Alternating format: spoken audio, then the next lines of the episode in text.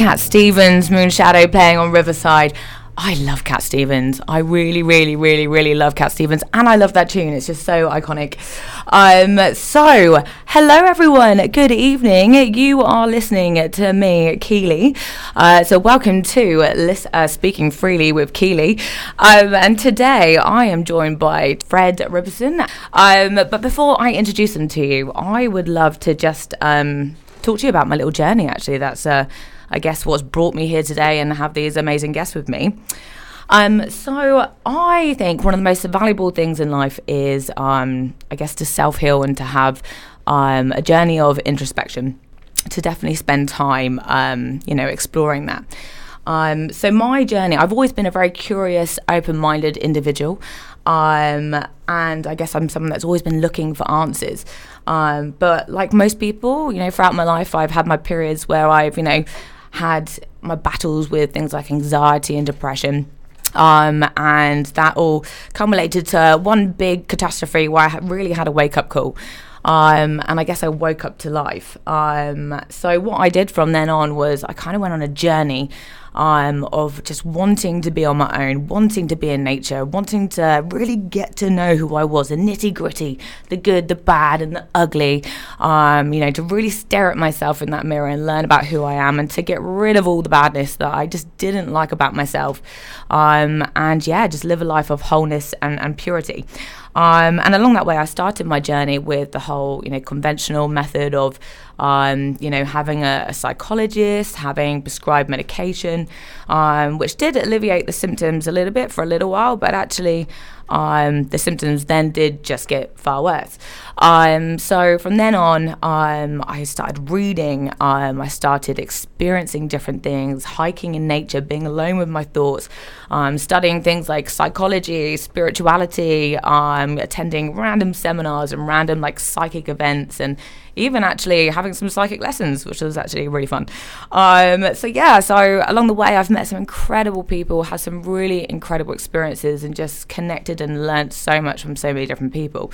Um, so last week, um, all of this exploration took me to uh, a seminar in uh, Kensington, London, um, which was a seminar on law of attraction um, which is pretty cool. You know, like I'm all into law of attraction, learning uh, more things, but actually, the real learning didn't actually happen or take place until after the event um, when Fred this week. So, um, Fred, um, so Fred, what do you work as? Why don't you tell the listeners what you work as? sure. So I work as I do a few things. I do work as life coach, and yeah. I also have a different layer. So life coaching is often very mental.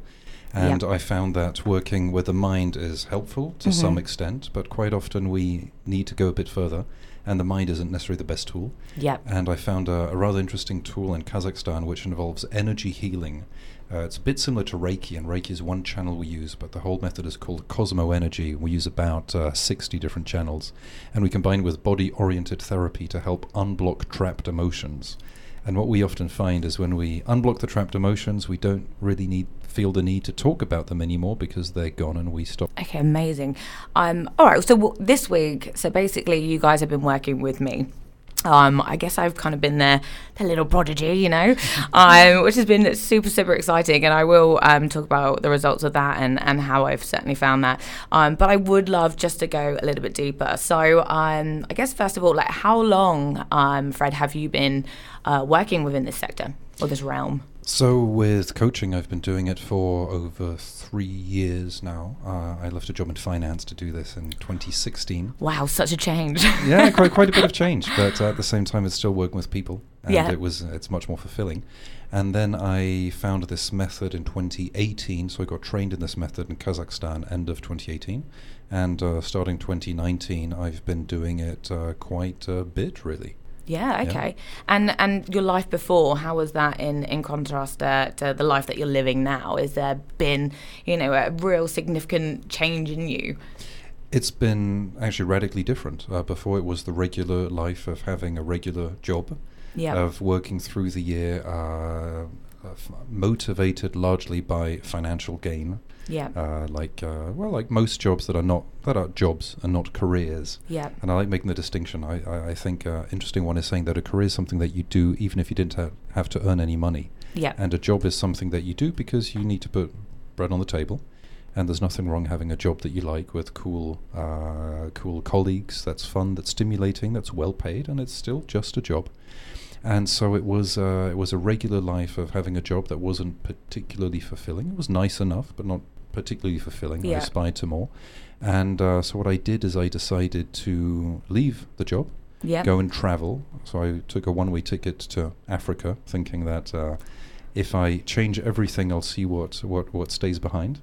And uh, and basically, I've been traveling ever since. So uh, yeah, Yeah, that's so it's a cool. big change. Now, obviously, to to the listeners um, who are listening, you know, a lot of people. I mean, it, obviously, this is a new journey to me. You know, uh, entering the space, and um, you know, for them, they haven't been exposed to, to such healing. Um, I guess you know, just from a, a, the foundational, the basics of what it is that you do. So most people, when they think of you know uh, any issues, um, you know, with their mental health, with anxiety, depression, anything, all these you know common illnesses that we have nowadays. Um, how is what you do? How how does that help them? How does that differentiate from the conventional means of um, you know psychotherapy or, or prescribed medication? I guess. It well, the the whole approach is quite different. Um, they can be quite complementary. I think there's a lot to be said for thinking through problems and learning to to, to, to make the mind a bit more quiet. And actually, my, my Russian teachers were saying, well, it's a good thing that you work with a Westerners because you understand how twisted your logic is. and you can undo the logic so the mind shuts up and we can start actually doing the real work. So, what, what I found is thinking through things is helpful to a certain point. But at one point, if we feel that we've got anger or sadness or fear inside of us, thinking about it possibly is not the optimal way of releasing it, or it takes a long, long, long time to do. Mm-hmm. And like we've seen, we can release a significant amount of anger or sadness or fear within a few minutes, and then it's gone. Yeah. And it's I just find it much more efficient. Now some people don't like the work, they prefer talking, and then it's fine. As long as it works for people, it's great. And if the approach with medication works for them, it's great. And if talking works, it's great. And typically the people I work with are people who feel a bit frustrated because they've been putting a lot of effort into a method. Uh, they haven't been getting the results they really want. Yeah. They're a bit uncertain about whether doing more of it is actually the solution. Um, and they, yeah, they they they don't really know how to approach things, so they're open to trying something else. And sometimes they're a bit angry with themselves because they feel that if they're not getting anywhere, they're the ones to blame. And sometimes, well, they're just using the wrong the wrong method, or using a method that has served its purpose Yeah. and has gone as far as it could go, and they want to try something else. And, well, sometimes they should actually just do a little bit more, a little bit more of it. But that's where, where it gets quite complementary. It's actually working directly with the body, directly where the actually with the emotion. So perhaps I should explain a little Yeah, bit no, about how that, that, would be my next question: is how does the, the, the physiology of it work? Absolutely, go for sure. it. so it's the the the theory. So this is called body-oriented therapy. The idea is when we have one of the seven universal emotions. So as studied by Paul Ekman, Dr. Paul Ekman, uh, who's a specialist in lie detection, he identified seven universal emotions, which are anger, sadness, fear, surprise, joy, contempt, and disgust. Now, what happens typically is when we go through one of the emotions, every emotion helps us understand the situation we're in. So if we take it like a, uh, dashboard of a car, we can read the situation, we can process it. But typically, what happens, like imagine there's a child who would like some ice cream. The child wants some ice cream, the parent says no. The child gets angry, the parent then gets angry, saying, Stop being angry. The child becomes afraid, maybe starts crying, and the parent says, Stop crying, you're annoying me. So, what the child has felt is anger, hasn't been able to express the anger, has had to repress it, and then is basically feels fear because they're afraid the parent's getting angry, and then also sadness because they have to let go of the ice cream and forget about the ice cream and they feel maybe they're not loved. So, if this is expressed, it goes through the body, it goes out. Mm-hmm. If it isn't expressed, it actually gets stored somewhere in the body through basically a tense muscle. So I remember some years ago asking a, a acupuncturist, "Why do I have knots in my back?" And he said, "Well, you know, when you get afraid, your body goes into fight, flight, freeze, fawn mode, and sometimes the muscles forget to relax. But what I didn't realize is that they forget to relax sometimes for decades. Yeah. So the idea is you have the emotion stored somewhere. It can be stored in the back, in the stomach, which is sometimes nicknamed the cemetery of emotions. it can be stored in the in the chest, in the jaws. There's a lot of anger in the jaws. So you see people who grind their teeth, typically, such as myself, typically have have anger somewhere. Uh, and and so what we do is we find the point where the emotion is stored. We use Cosmoenergy to release the emotion. So we press the point. It's usually very painful. The person screams, yells, releases the emotion. The point, strangely, stops hurting. And sometimes we cry, we scream, we just uh, we just uh, relive the fear, and then at one point it's gone, and we feel better. It's it it, it sounds basically living it, talking about it. It feels like I'm describing Harry Potter, but that's how it feels Yeah. like. But then systematically, when I work with people, I'm getting these results. So it's uh, you know o- objectively, I see the results. Yeah, absolutely. Um, before I come back to the results, actually, there's something I, I would love to ask you about. Um, is you know, I guess when you're talking about you know those um, areas of emotion that are stuck and trapped, and you basically pressure point them out. Um, I guess to the listeners, that would be similar to going to like a, a chiropractor or something, hey, where they you know they do work on those points and they really do release those tensions and those toxins into your body. And you know, I've had it myself where I've gone to have like an all over body massage, and afterwards I feel like I've got the flu because I'm releasing all those toxins, Yeah. hey, that have been you know stuck there for so long. Um, okay, cool. The question that I had um, in terms of results is, what kind of results have you seen? Um, you know, you've been doing this work for like three years now. Have you had any miraculous case studies? Uh, yeah, as much as mu- as much as I I, I, I uh, the, the rational part of me doesn't want to talk about miraculous case studies, but put it this way, I've had good results working with the mind, like Yeah. really good results working with the mind.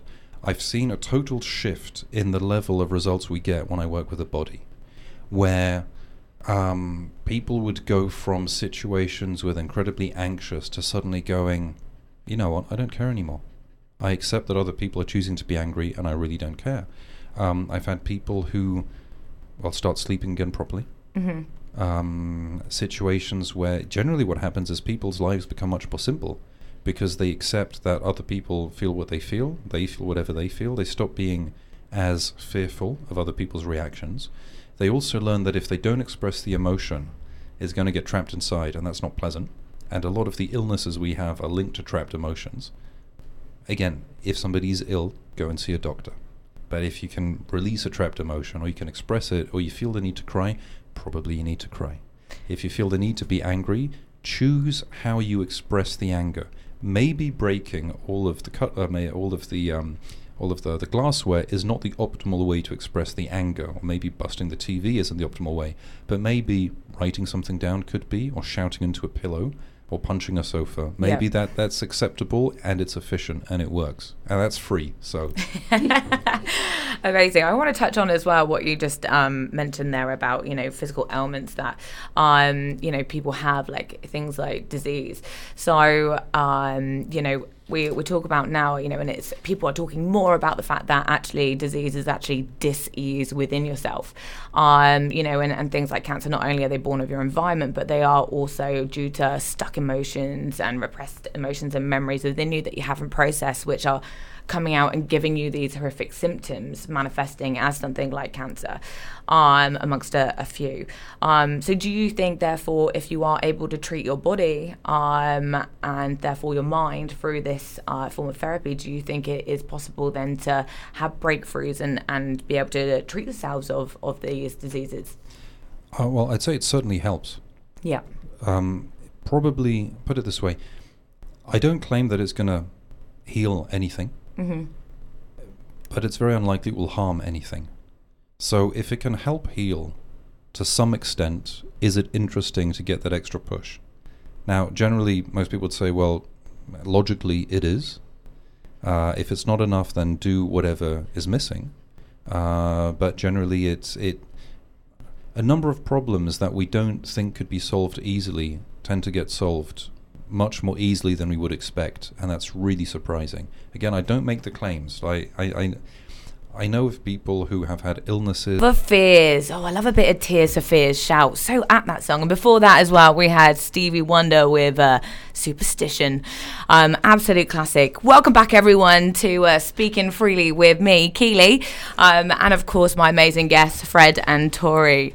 Um, cool. Well, continuing on from uh, you know, this very deep, soulful conversation that we have, um, I guess. Um, the what I'd love to talk about now is the fact that um you know during my mental breakdown to have a mental breakthrough as I like to call it um I guess you know I, I did a lot of talking therapy and so forth to obviously try and um find my sanity again um and try and find um I guess you know in inner inner peace and a um, level of happiness that I never really had within myself. And for all those years prior to that, you know, I've been dumbing it, you know, dumbing myself down or repressing those um, emotions with things like alcohol, you know, and other narcotics at certain times in my life.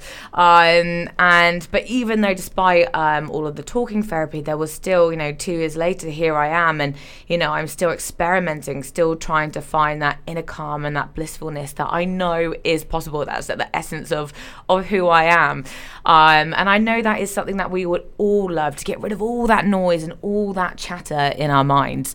Um, so I guess you know my question, um, leading on from that to you guys is, um, like how does this form of healing differentiate to the conventional forms of healing? Um you know to someone who this is completely alien to you know you mentioned like anything to do with alternative therapy or energy healing or the name jesus or hypnotherapy or nlp and people want to box it based on their past beliefs and they run away scared like oh what is that? No no and they start rejecting it and put up all these walls and these blockages.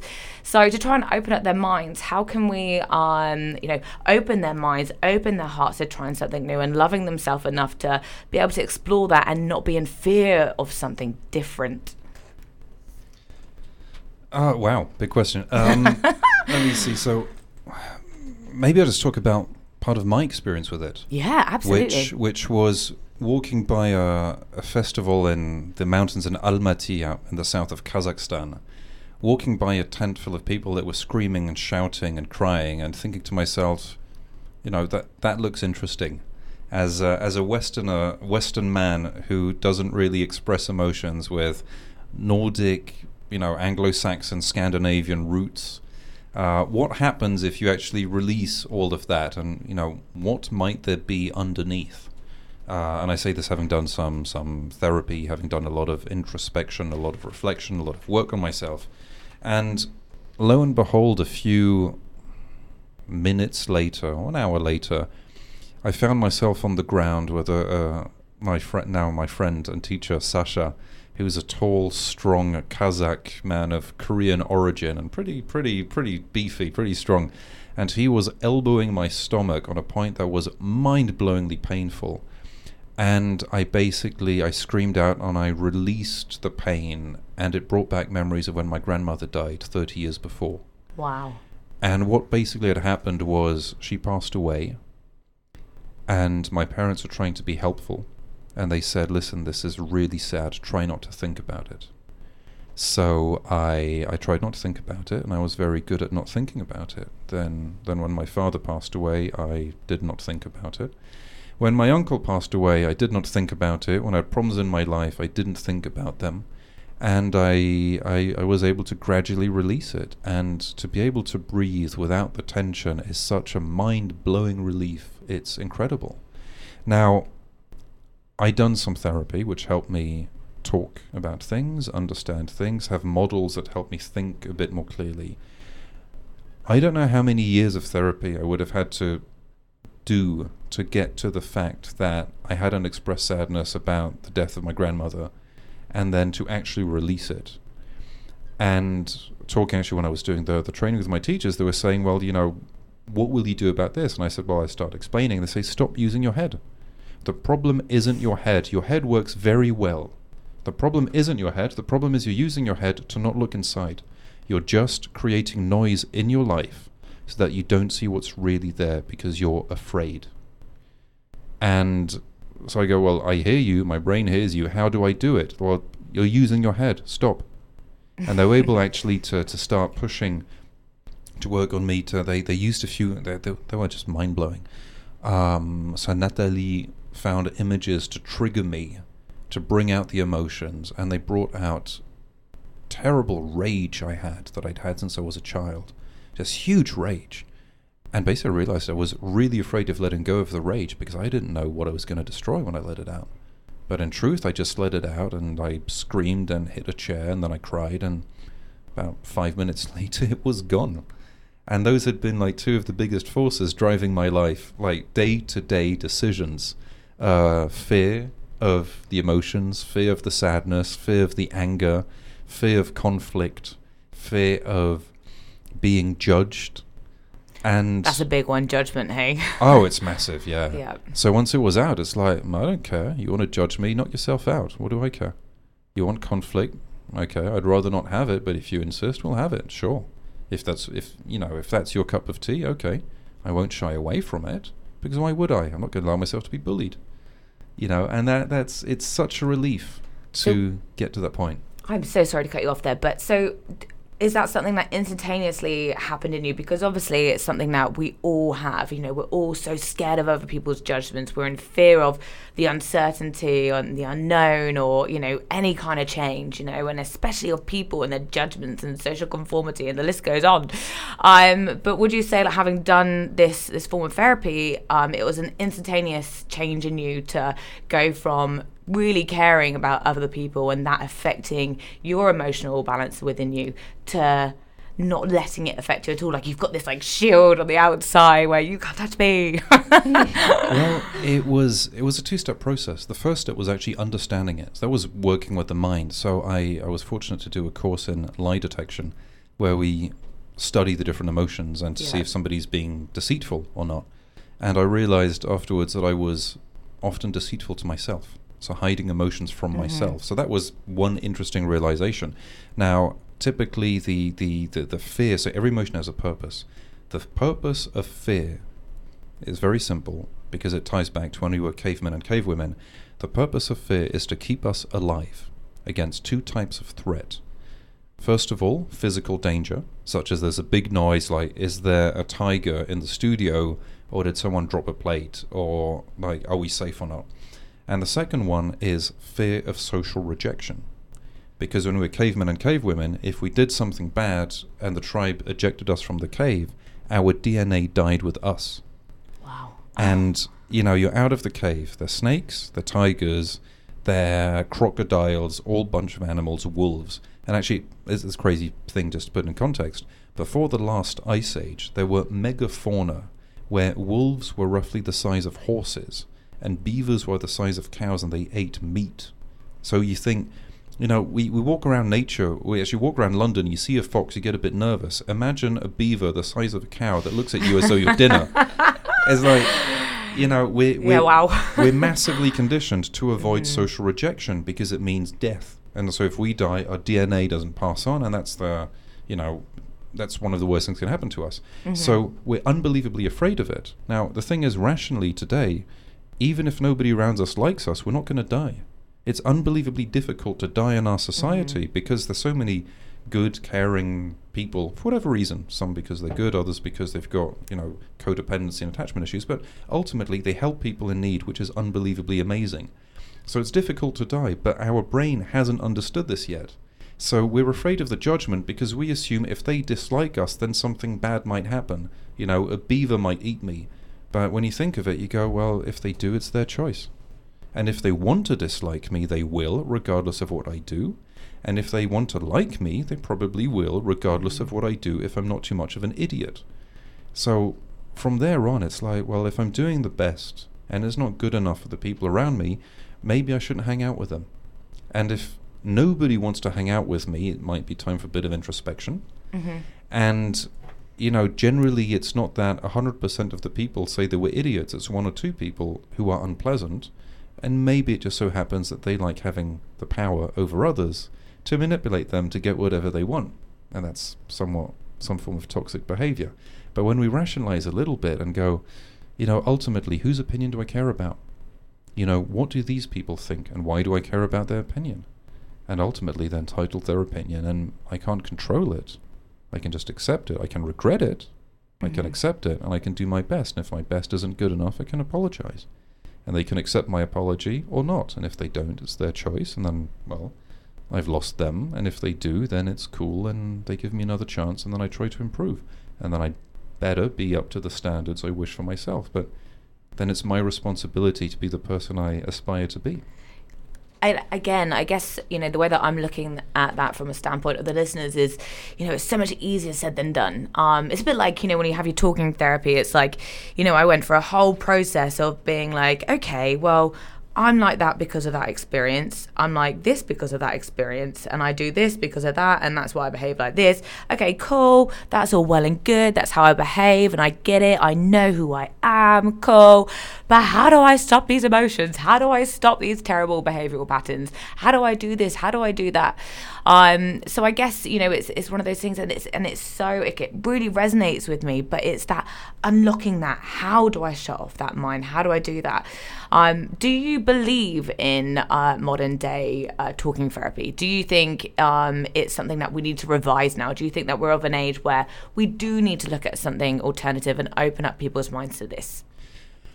I uh, that's a that's a broad question. I find talking therapy can be very helpful. Yeah. I find so I'm not a psychologist, though I use multiple psychological tools. I find very good psychologists are unbelievably good coaches. And the distinction I'd make here, which is my own, my own distinction to simplify, is some psychologists will help you understand why things are the way they are. Mm-hmm. And then the coaching aspect would be help you change your life so it matches what you want. Yeah. And the good psychologists do both beautifully well, and they're just I'm I'm humbled seeing the quality of the work they do. I find when it comes to the understanding, there's limited value to it.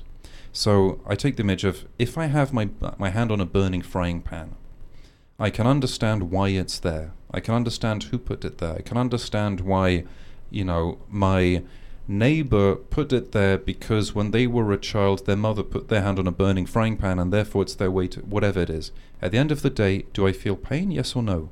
If I do, do I want to do something about it? If I Mhm. do, what will I do? Understanding doesn't help me do anything about it. Generally. Now, I, I just give a very quick anecdote. Um, an acquaintance of mine got married and found out pretty quickly that her new husband was toxic. I could say a narcissist, let's just say toxic. And so we had a chat.